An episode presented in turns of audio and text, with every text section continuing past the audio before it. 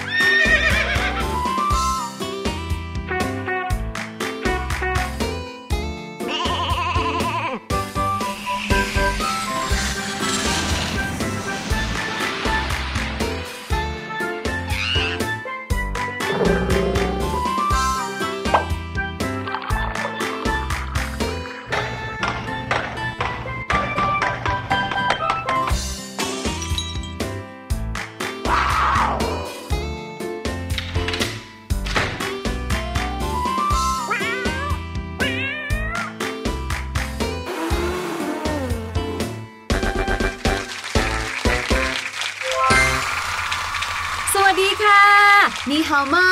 อันยองฮาเซยาบังชื่อ Good morning Good evening โอ้มากันหลายภาษาเลยนะครับ สวัสดีทุกคนและก็ต้อนรับเข้าสู่รายการ เสียงสนุกค่ะ พวกเราทั้งสองคนนะครับ พี่หลุยและพี่ลูกเจี๊ยบมาอยู่เป็นเพื่อนสำหรับใครก็ตามที่อยากได้ทั้งความสนุกและความรู้นะครับ และก็ต้องเข้ามาในเว็บไซต์นี้ thaipbspodcast.com ครับ แล้วก็ยังมีอีกหนึ่งช่องทางตอนนี้นะครับ เพิ่มขึ้นมาก็คือ thaipbskids.com ครับ วันนี้นะคะเริ่มต้นรายการมาค่ะ นั่นก็คือเสียงปริศนา เป็นเสียงที่พี่ลูกเจี๊ยบเชื่อว่าหลาย ๆ คนต้องคุ้นเคยอย่างแน่นอนค่ะ แต่ว่าในความคุ้นเคยเนี้ยแหละค่ะ อาจจะทำให้เราสับสนได้ในเวลาเดียวกันครับผมก็เลยทำให้ง่ายกลายเป็นยากซะเลย ใช่ แต่ว่าเสียงนี้จะเป็นเสียงอะไรคุ้นเคยกันแค่ไหนไปลองฟังกันดูก่อนครับ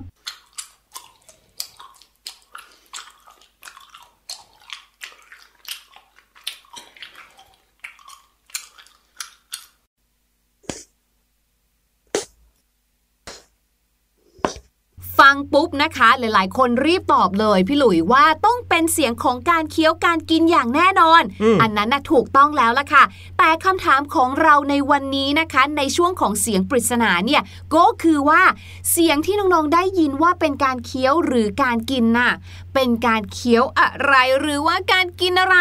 ใช่แล้วลองเดากันดูนะครับ เดี๋ยวเราจะกลับมาเฉลยกัน แต่ว่าตอนนี้ได้เวลาที่จะพาน้องๆ ย้อนเวลาไปกับพี่หลุยแล้วก็พี่ลูกเจี๊ยบแล้วล่ะครับ การย้อนเวลาในวันนี้นะครับ จะพาย้อนเวลากลับไปหาเพื่อนคู่ใจของนักเรียนทุกคนครับ นั่นก็คือสมุดการบ้านใช่ไหมคะพี่หลุย สมุดจดกันบ้านเนี่ยเป็นสิ่งที่สำคัญใกล้ตัว แต่อาจจะไม่ใช่เพื่อนคู่ใจสักเท่าไหร่ครับ สิ่งนี้นะครับเป็นสิ่งที่ทุกๆ คนต้องใช้ในการไปโรงเรียน รวมไปถึงผู้ใหญ่หลาย ๆ คนนะก็ใช้เหมือนกันนะครับ ว่ากันว่านะครับสูตรคณิตศาสตร์ที่น่ามหัศจรรย์ หรือแม้แต่การออกแบบยานอวกาศก็เกิดขึ้นเพราะสิ่งนี้ นั่นก็คือดินสอนั่นเองเราทั้งสองคนจะพาน้อง ๆ ไปรู้จักกับดินสอให้มากยิ่งขึ้น ตามเรามาเลยครับ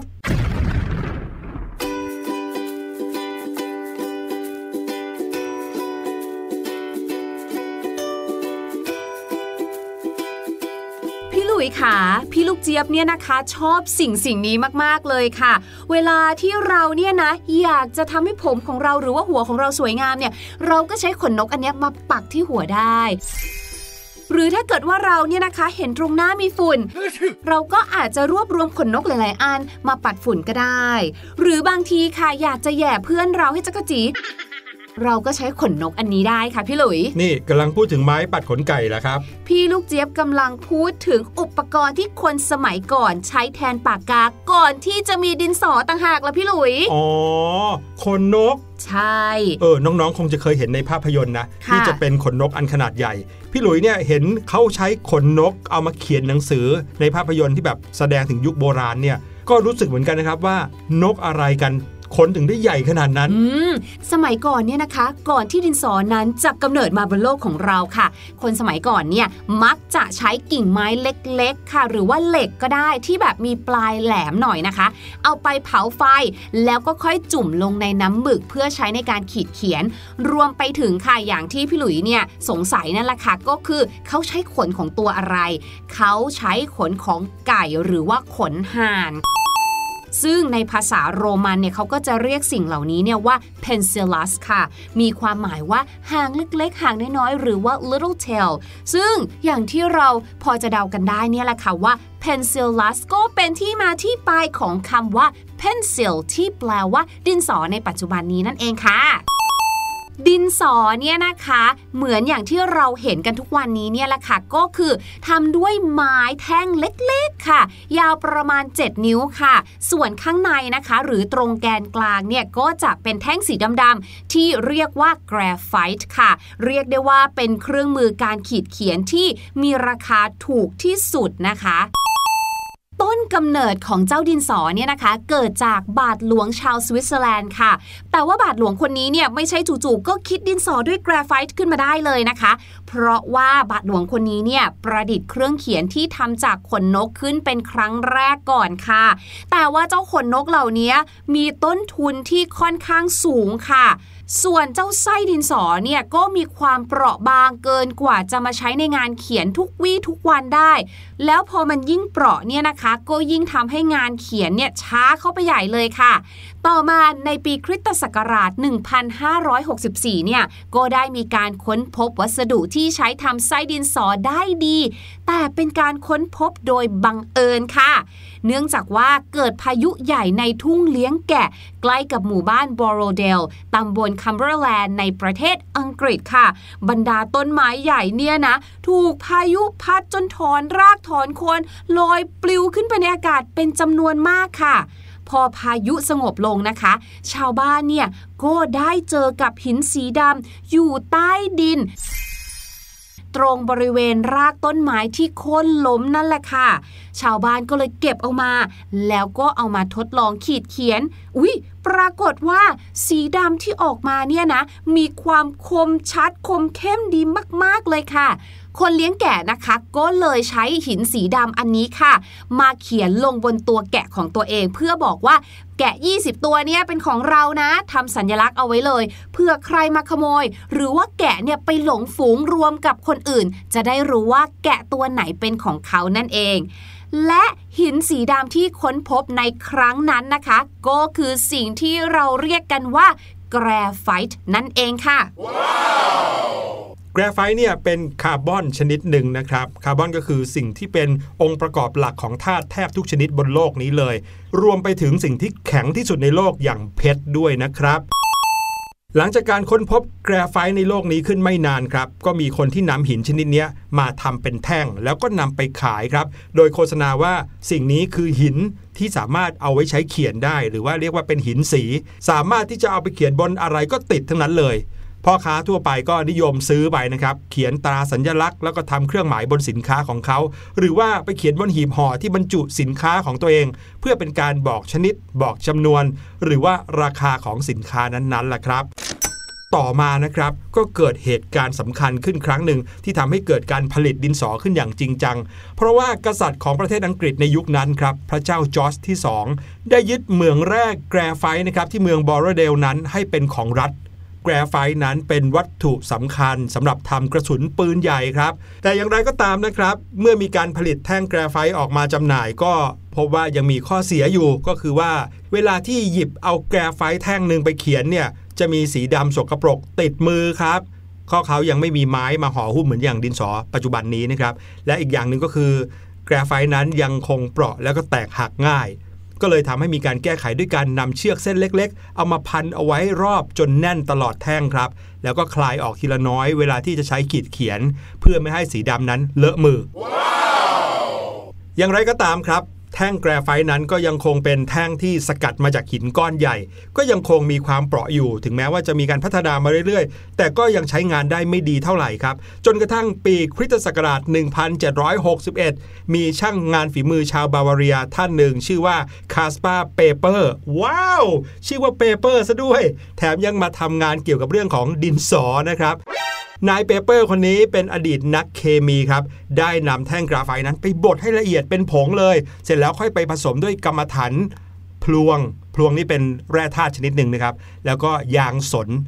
เอามาผสมกันนะครับ จากนั้นก็นำไปใส่พิมพ์อีกครั้งหนึ่งนะครับ เอาสิ่งที่ผสมนั้นขึ้นรูปทำเป็นแท่งครับคราวนี้แหละครับการใช้งานก็เปลี่ยนไปเลย เพราะว่าใช้งานได้ดีขึ้น ลดการเปราะหัก แล้วก็แถมยังไม่เลอะมืออีกด้วยครับ การพัฒนาของเจ้าแกรไฟต์เพื่อที่จะเป็นดินสอนะคะ ไม่ได้จบลงแค่นี้ค่ะ เพราะว่าในปีคริสตศักราช 1795 นะคะ พระเจ้านโปเลียนที่ 1 ค่ะ ก็ได้มีรับสั่งให้คุณนิโคลัสแจ็คดังเตเนี่ยนะคะ ผู้ซึ่งเป็นหัวหน้านักเคมี แล้วก็ยังเป็นนักประดิษฐ์ชั้นแนวหน้าของประเทศฝรั่งเศสกันเลยทีเดียว พระเจ้านโปเลียนที่ 1 บอกว่า นี่ดังเต้ไปเอาแกรไฟต์ที่สามารถหาได้ทั้งหมดในฝรั่งเศสมาทำเป็นดินสอให้เราเดี๋ยวนี้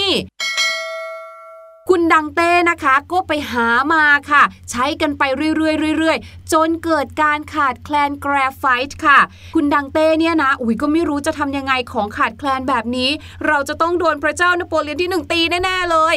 นิโคลัสแจ็คดังเต้ค่ะ ก็เลยตัดสินใจค่ะ ไปเอาแกรไฟที่เหลืออยู่เนี่ยนะคะ มาบดเป็นผง แล้วก็ผสมเข้ากับดินเหนียวชนิดหนึ่งค่ะ แล้วก็นำส่วนผสมนั้นนะคะ ไปเข้าเตาเผา จนกลายเป็นต้นตำรับของการทำดินสอนั่นก็คือเนื้อเหนียวขึ้น ไม่หักเปราะแตกง่ายค่ะ เพราะว่ามีการเพิ่มดินเหนียวเข้าไปไง และเขาก็ทำการทดลองค่ะว่า อุ๊ย ถ้าเกิดว่าเราเนี่ยนะ ใส่สัดส่วนดินเหนียวแตกต่างกันจะเกิดอะไรขึ้น ผลปรากฏว่าไส้ดินสอที่ออกมาเนี่ยนะคะ ก็เลยมีหลายขนาดแบบที่เรายังใช้กันอยู่ทุกวันนี้ และได้ยินกันอยู่ทุกวันนี้ ถ้าเกิดน้องๆนะคะ ลองสังเกตบนดินสอของเราเนี่ยบางทีจะมีตัวอักษรเนี่ยนะคะ พิมพ์บอกแบบของดินสออยู่เช่น H หรือว่า B หรือบางทีรวมกันค่ะเป็น HB วันนี้นะคะ พี่หลุยก็จะมาบอกเราไขความลับให้เรารู้ค่ะว่า H กับ B นั้นย่อมาจากอะไร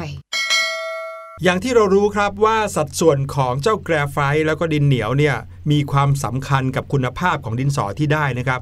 ง่ายๆก็คือยิ่งผสมดินเหนียวมากขึ้นเท่าไหร่ ไส้ดินสอที่ได้ก็จะแข็งขึ้น แต่ว่าสีก็จะอ่อนลงนะครับ ส่วนการที่ว่าดินสอนั้นจะเขียนติดกระดาษดีหรือไม่ดีเนี่ยก็ขึ้นอยู่กับส่วนผสมของขี้ผึ้งที่เคลือบบนไส้ดินสอด้วย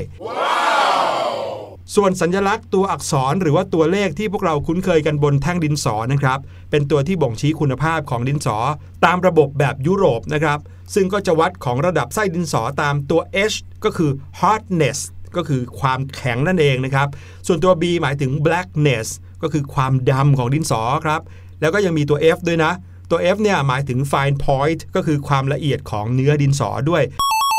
ตัว F เนี่ยเราจะไม่ค่อยให้ความสำคัญเท่าไหร่ นอกจากว่าจะเป็นงานวาดภาพนะฮะที่ต้องการเนื้อละเอียด หลาย ๆ คนก็จะมองหาดินสอที่มีตัว F อยู่ มาตรฐานของดินสอที่ใช้เขียนกันทั่วไปนะครับ ก็จะอยู่ในระดับ HB อันนี้คุ้นเคยกันดีใช่ไหมครับ ส่วนดินสอสำหรับระบายกระดาษคอมพิวเตอร์ที่จะต้องใช้ในการทำข้อสอบเนี่ยก็จะต้องใช้ความเข้มระดับ 2B ขึ้นไปนะครับ และเมื่อคุณนิโคลัสฌาคส์กงเต้เนี่ยนะคะ ได้ทำการประดิษฐ์คิดค้นไส้ดินสออันหลากหลายขึ้นมาขนาดนี้ค่ะ มีอีกหนึ่งคนนะคะที่ไม่พูดถึงไม่ได้เลยนะคะ ก็คือคุณวิลเลียมมอนโรนั่นเองซึ่งเป็นชาวอเมริกัน แล้วก็เป็นช่างทำเฟอร์นิเจอร์ด้วยค่ะ คุณวิลเลียมเนี่ยแหละค่ะ เป็นคนประดิษฐ์เครื่องมือสำหรับผลิตดินสอขนาดมาตรฐานได้สำเร็จค่ะ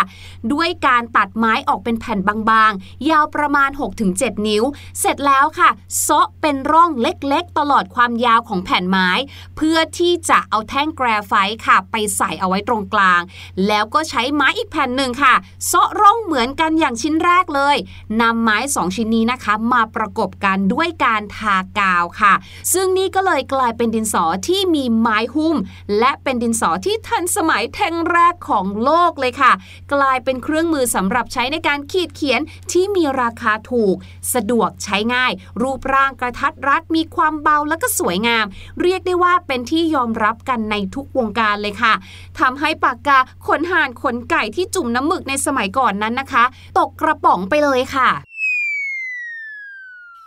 แล้วก็มีเหตุผลอีกอย่างหนึ่งนะครับที่น่าสนใจมากๆเลย น้องๆ คงจะเห็นอยู่แล้วว่า ดินสอส่วนใหญ่เนี่ยจะมีหน้าตัดเป็นรูปหกเหลี่ยมครับ เนื่องจากสามารถที่จะจับได้ถนัดมือมากกว่าแท่งกลม สบายมือมากกว่า และที่สำคัญก็คือเมื่อดินสอกลิ้งไปเนี่ยสามารถที่จะหยุดได้ ถ้าเกิดว่ากลมเนี่ยก็มีโอกาสที่จะกลิ้งตกโต๊ะไปมากกว่านะครับ ดังนั้นก็เลยมักจะออกแบบกันเป็นรูปหกเหลี่ยม แต่ก็ยังคงเห็นบ้างเนาะดินสอที่เป็นแท่งกลม อันนั้นก็ต้องระวังตกโต๊ะนิดนึงครับไหนๆนะคะ เราก็มาอยู่ในยุคนี้กันแล้ว พี่หลุยขายืมเงินซื้อปากกาขนนกกลับไปหน่อยได้ไหมคะ เดี๋ยวครับพี่ลูกเจี๊ยบ มาถึงยุคสมัยที่เริ่มมีการผลิตดินสอทำไมไปซื้อปากกาขนนพกวกมัล่ะนครับหายากไงจะได้เอาไว้สะสม เก็บไว้ดูต่างหน้าอ๋อถ้างั้นขอพี่หลุยด้วยหนึ่งแท่งนะครับ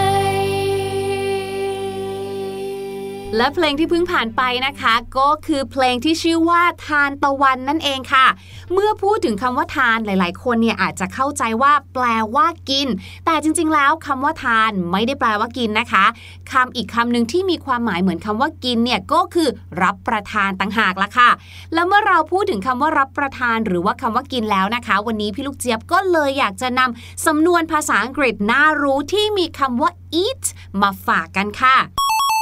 เริ่มต้นกันที่สำนวนแรกนะคะ ก็คือ eat it up หรือถ้าเกิดว่าเรานะคะ พูดให้เป็นธรรมชาติพูดเร็วๆ ให้มีการลิงก์เสียงกันนะคะ ก็จะเป็น eat it up eat it up มีความหมายว่ากินให้หมดนั่นเองค่ะ ยกตัวอย่างเช่น these are all good food so eat it up อุ้ยทั้งหมดเนี้ยคืออาหารดีๆ อร่อยๆ ของดีทั้งนั้น เพราะฉะนั้นกินให้หมดนะจ๊ะ มาถึงสำนวนที่ 2 ค่ะ สำนวนอันนี้นะคะ หลายๆ คนอาจจะคุ้นเคยแล้วก็ได้ยินในรายการเสียงสนุกกันบ่อยๆนะคะ ก็คือ eat like a horse นะคะ ก็คือเป็นคนที่แบบกินเยอะกินจุนั่นเอง ยกตัวอย่างเช่นหูพี่หลุยกินเยอะมากๆ พี่หลุยสงสัยจะหิวจัดเลยนะเนี่ย you eat like a horse you eat like a horse you must be starving โอ้โห กินเหมือนม้าเลยกินขนาดนี้นี่สงสัยจะหิวจัดเลยนะเนี่ยพี่หลุยในขณะที่ถ้าเกิดว่าเรานะคะ เปรียบเทียบว่าใคร eats like a pig หมายถึงว่า โอ้โห กินมูมาม กินเสียงดัง กินไม่สุภาพเลยนะคะ อันนี้เนี่ยเราอาจจะได้ยินผู้ใหญ่ใช้ประโยคนี้กับเด็กบ่อยๆนะคะว่า don't eat like a pig don't eat like a pig ก็คืออุ้ยกินให้มันเรียบร้อยหน่อยสิลูก อย่ากกินอะไรมูมามแบบนี้นะคะ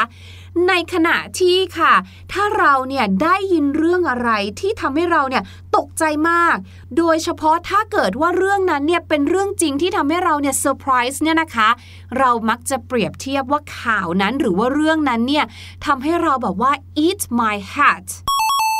ยกตัวอย่างเช่น ในเกมนี้เนี่ยนะที่เรากำลังจะเล่นเนี่ยถ้าพี่หลุยชนะพี่ลูกเจี๊ยบเนี่ยนะพี่ลูกเจี๊ยบเนี่ยจะยอมกินหมวกเลย if you win I'll eat my hat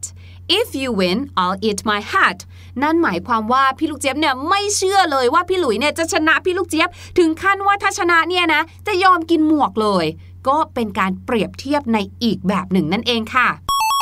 เพราะฉะนั้นแล้วพี่หลุยจะยอมแพ้พี่ลูกเจี๊ยบก็ได้โอ้โห น่ารักจริง ๆ เลยค่ะ และทั้งหมดนี้ค่ะก็คือสำนวนภาษาอังกฤษที่เกี่ยวข้องกับคำว่า eat ที่พี่ลูกเจี๊ยบนำมาฝากชาวเสียงสนุกของเรา แต่ว่าตอนนี้ค่ะได้เวลาให้ทุกคนเนี่ยลองไปฟังเสียงปริศนากันอีกหนึ่งรอบ แล้วเดี๋ยวเราจะมาเฉลยกันค่ะว่า เสียงนั้นเป็นเสียงของอะไร